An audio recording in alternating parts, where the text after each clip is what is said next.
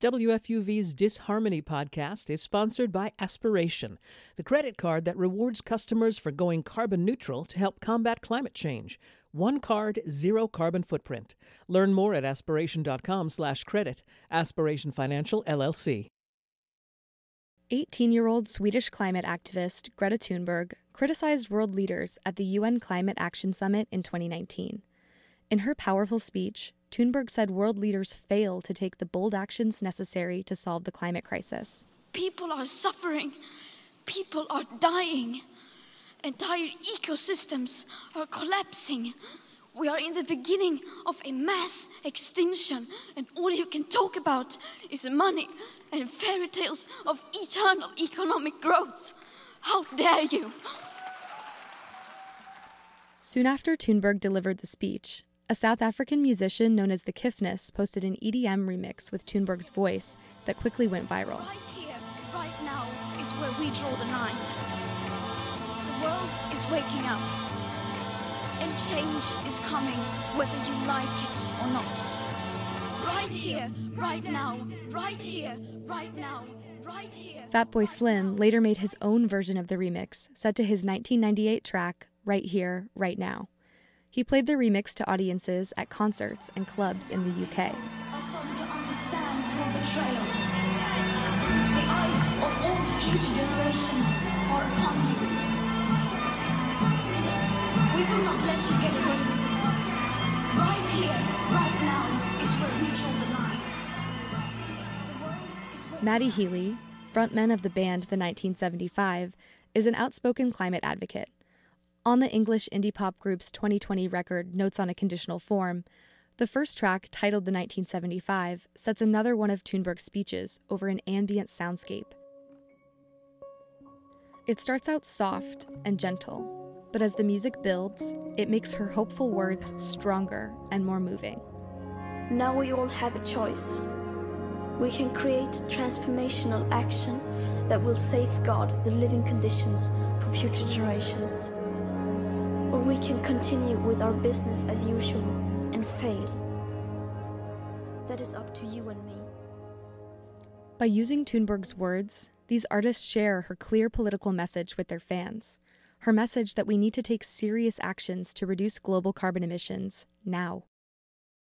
How do other artists incorporate climate change as a political issue into their music and lyrics? Why is protest music so important to climate activism?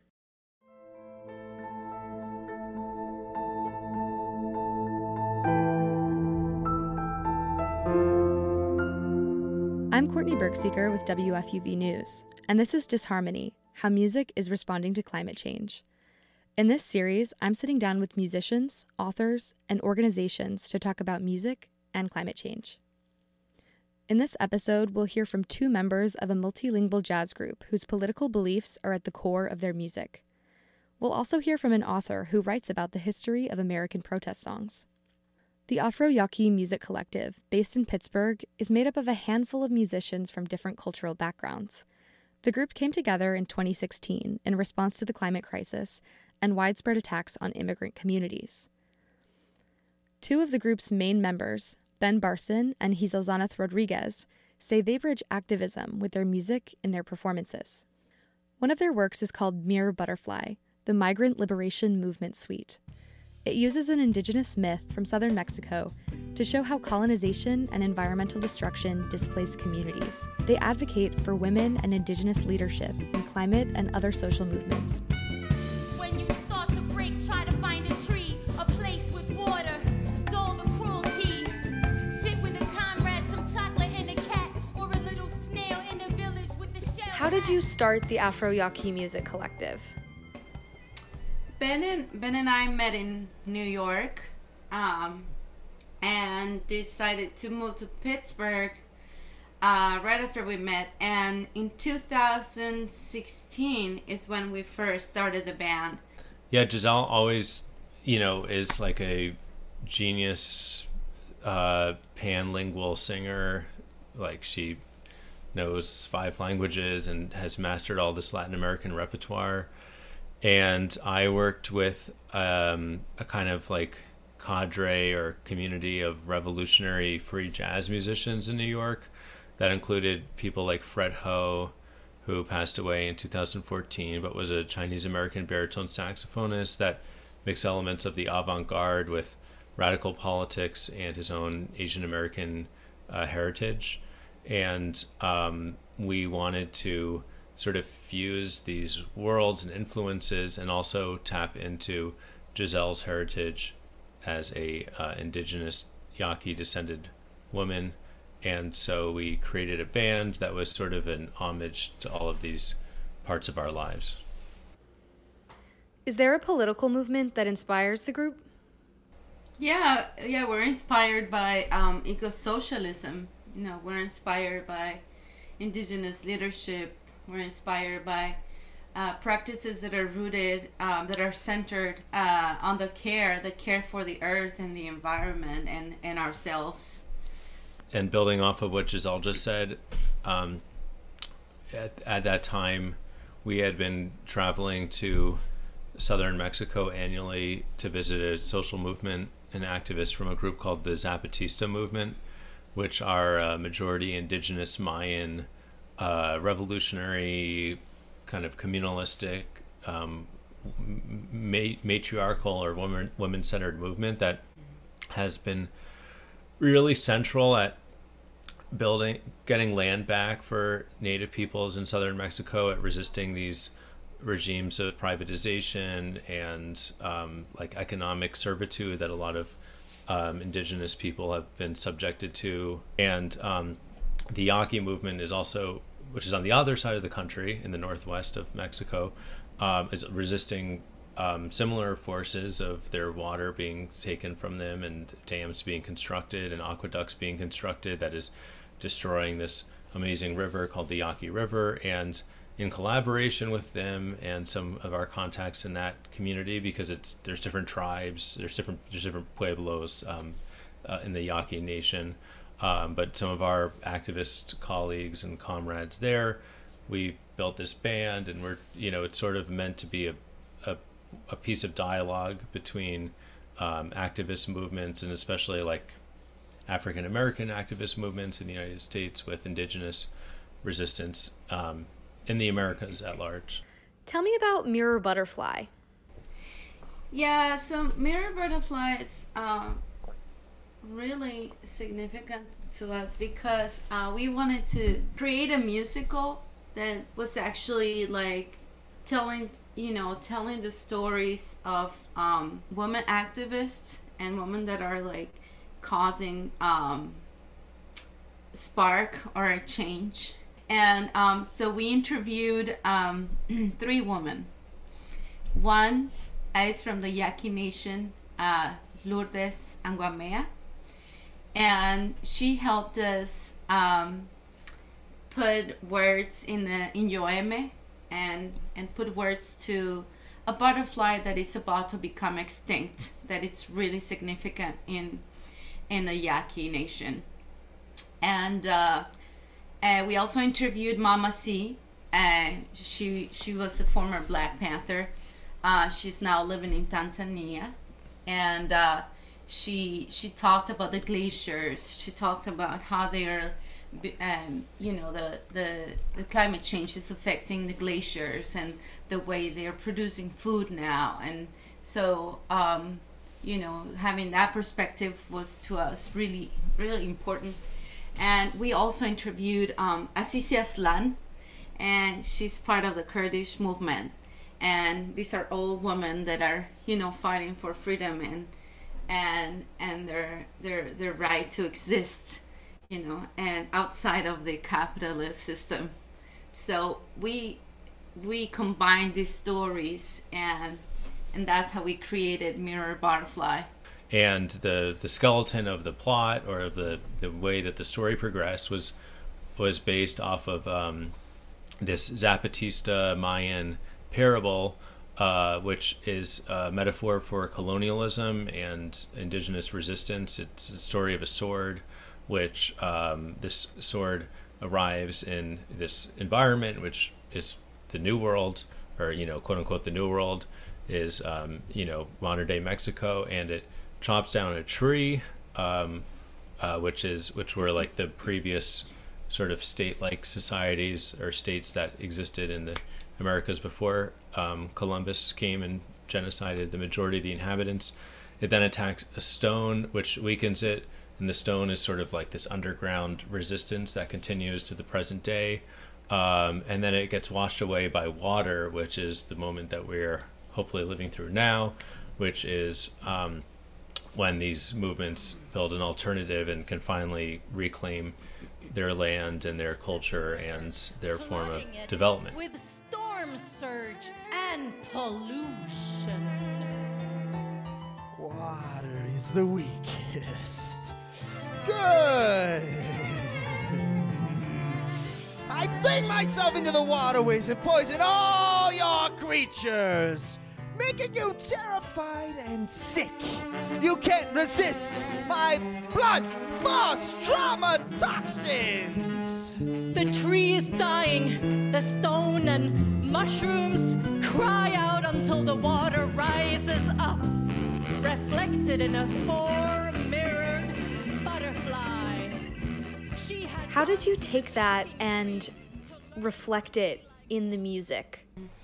Yeah, the music is hard because I mean, like as musicians, you know, I mean, we'd be like lying if we said, "Oh, you know, all you have to do is write lyrics and everything is like revolutionary." You know, I mean, it's like music has its own life and its own autonomy, and people can relate to it however they want. You know, and you know, we can't tell people that when they hear a saxophone chord, you know, that means like fight the power. I mean, that might mean that they had a you know a hard day on the subway. It's not like a direct, you know, it's not a declarative statement, right? It's like an invitation to participate in something. Um, but we hope that the invitation is felt. You know, we hope that the music that we write is very inclusive, um, not just of non-Western instruments and um, people from different backgrounds and different disciplines. You know, we work with people from opera, people from R&B and hip hop and soul and funk. Uh, we work with um, one of our, you know, the musicians we love working with the most. Her name is Yang Jin. She's a pipa player based in Pittsburgh who's toured with Yo Yo Ma. Um, and um, the pipa, being a really fundamental instrument to Chinese opera, is something that my mentor Fred Ho would write music for and orchestrate a lot. And so I had some experience working with it. Um, but we also write music that's like in odd time signatures that explores, um, you know, atonality, um, free improvisation, as well as things that are really like, okay, this is like grooving and funky. And um, we don't think those things are mutually exclusive. Like, we think that actually we can create more inviting music and more, um, I don't know, like infectious um, grooves and rhythms and uh, something to dance to in odd time signatures with irregular instrumentation that reflects this kind of like global post-colonial commons um, and so we don't really you know like to us the idea that you know oh we can't you know if we write something in 13 it's like heady and abstract and no it's like actually it's an invitation to break with um, like all of these things that oppress us you know and imagine a new version of ourselves Do you consider Mirror Butterfly a form of climate protest?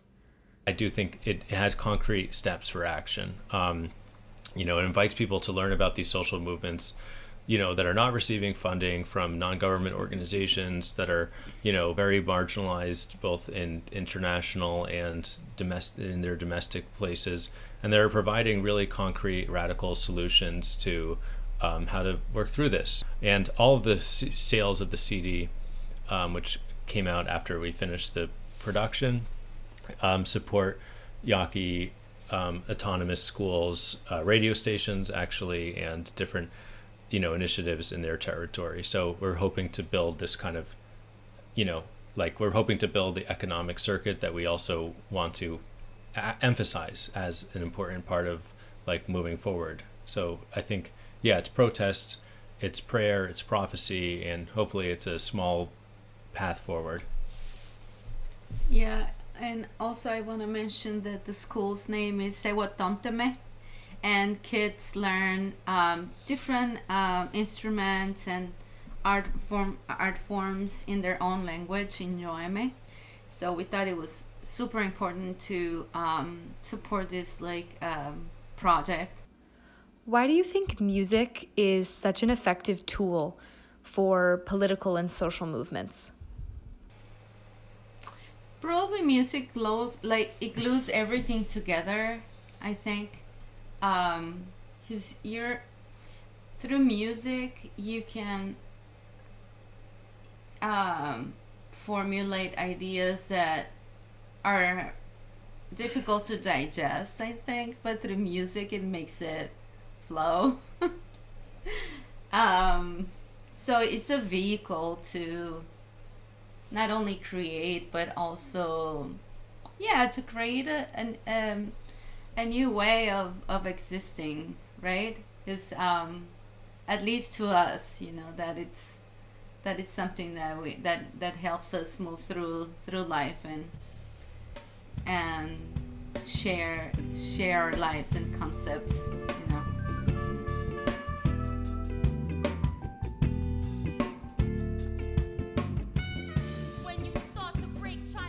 That was Ben Barson and Gizelxanath Rodriguez from the Afro Yaqui Music Collective. While the Afro Yaqui Music Collective makes protest music, author James Sullivan writes about it. In his book, Which Side Are You On?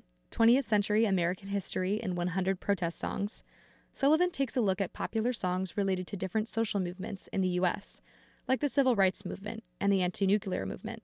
He covers songs like Billie Holiday's Strange Fruit and Woody Guthrie's This Land Is Your Land. He shares anecdotes about how they were written and how impactful they became. In a chapter about songs from the environmentalist movement, he mainly writes about songs with lyrics against pollution and pesticides from the 1970s. Although it's not necessarily a protest song, Sullivan says one of the most important albums to the environmentalist movement ever is actually a record of whale songs.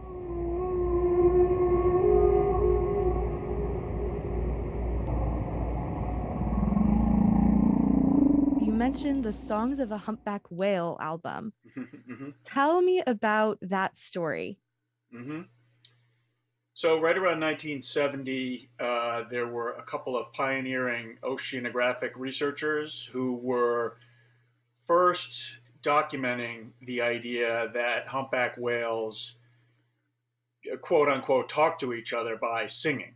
Uh, and uh, these researchers recorded the whale songs, and then someone got the brilliant idea to put them out on a recording and there ended up being a few recordings of humpback whale songs, but one in particular, uh, I think it was released in 1970, if I remember correctly, um, became sort of a phenomenon. Uh, and at the time, you would have found a lot of college students who actually owned that record.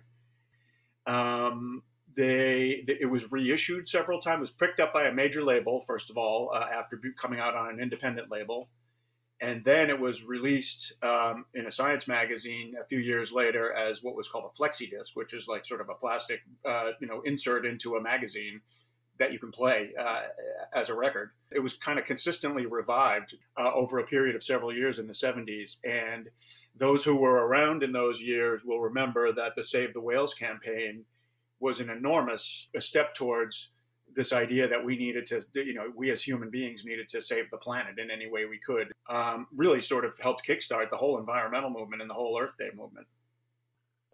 Tell me about the environmentalist protest songs that you touch on in the book. So, this chapter about the environment um, ranges from the Beach Boys um, to a song that was basically written for the first Earth Day by the folk singer Tom Paxton um, to um, Joni Mitchell's Big Yellow Taxi, pretty often cited as one of the, you know, sort, sort of the main standard bearers for environmental protest pop songs. Marvin Gaye's Mercy, Mercy Me, uh, which, which was on his, you know, incredible What's Going On album. And then I also included a song by Michael Jackson, uh, Earth Song, uh, the Talking Heads from the 80s, Nothing But Flowers, which is kind of an ironic approach to writing a protest song. So, you know, essentially um, a sort of a cross section of popular music of the last half a century or so. In the foreword, you mention that the greatest environmental song in history is Marvin Gaye's Mercy, Mercy Me, The Ecology. What about that song makes it the greatest? Well, among other things, it's on an album that was, uh, you know, is widely considered one of the all-time great albums by anybody in any style of music. Um, but it's also just sort of Marvin Gaye. He had decided before he made this entire album of protest music that um, he no longer wanted to just be striving to be a pop star. That he had a lot to say about the world around him, whether it was mothers losing their sons to the Vietnam War, or uh, you know human beings ruining the ecology and he, you know, as the story goes, uh, Motown was not all that thrilled with him wanting to put this record out. They thought it was uncommercial music and you know not becoming of the what the label was trying to do uh, in those years in terms of selling records.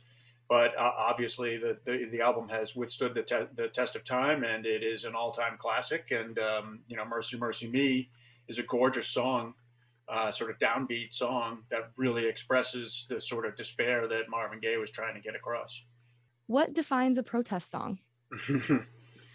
well, that was kind of the point of writing the book to me is that the definition, I think, should be much broader than it is. Um, uh, what defines a protest song? Um, you know, to me, it's any song that addresses a social issue uh, head on. Um, we tend to think, I think, most of us, when somebody says the term protest music, we tend to think of the 60s.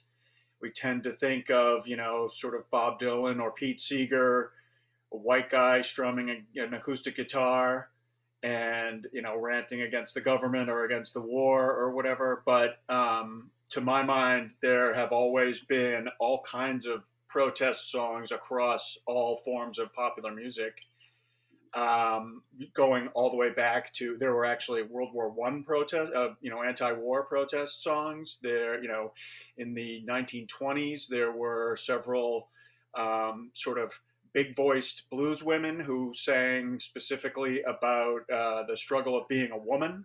Um, there, there's there's all kinds of variations on what constitutes a protest song. How does music aid social movements? Why is it so powerful? I think part of the reason that music is so powerful in social movements is that during demonstrations, if you're just listening to one speaker after another, I think that people who might be on the people who are not the most committed to the movement, whatever that might be, might feel like they're just being harangued, that they're just be you know being talked at and um, scolded for not doing more. Um, and obviously, the point of any social protest movement is to bring up, bring as many people around to your way of thinking as possible. And uh, music, you know, sort of is our common currency, right? I mean, you know, we can't all agree on very much these days, but we can all agree on what's the number one song at the moment. I mean, because everybody's singing it, you know, I mean, it, that's how it became the number one song. Um, and so, it, you know, it's, it's, it's not a new idea that um, music, that singing together brings people together, but um, yeah, that's clearly, I think, uh, the, the, primary reason why music w- works so well hand in hand with protest movements. What is the state of protest music today from your perspective? About 10 years ago during the Occupy Wall Street movement, I noticed that there were a number of stories saying, wow, the spirit of protest is, you know, sort of um, thriving right now. And it feels like the 60s to some of us who are around, who have been around that long. But, but there was always a but. Um, the story, uh, there were several stories that said, but where are all the protest songs? How come we're not getting any classic protest songs like the times they are a changing? And to my mind, there were plenty of songs, even during that movement, the Occupy movement, that were speaking directly to it. Um, and I think that the I think that the secret to why people feel like there's not as much protest music as there used to be is that the entire culture has fragmented. In the 1960s, there were a handful of pop music stations, and everybody listened to the top 40 stations, so everybody was hearing the same rotation of 40 songs on a weekly basis. And so the whole culture understood what everybody else was paying attention to. Whereas now, uh, in the you know ensuing 50 years, we live in a culture that's totally fragmented. I mean, be- between the internet and cable TV and streaming options and uh, satellite radio, we have a million different um, outlets to choose from. There have been all kinds of uh, incredible protest songs over the last 10 years. And some of them have made it to big stages, whether it's, you know, Lady Gaga sneaking uh, Woody Guthrie music in, into the Super Bowl halftime show a few years ago to you know hip hop is is an endless source has been for for 40 years now of protest but you know with the possible exception of the Super Bowl halftime show most of the music that's made today is appealing to you know sort of a, a sliver of the of the of the population at large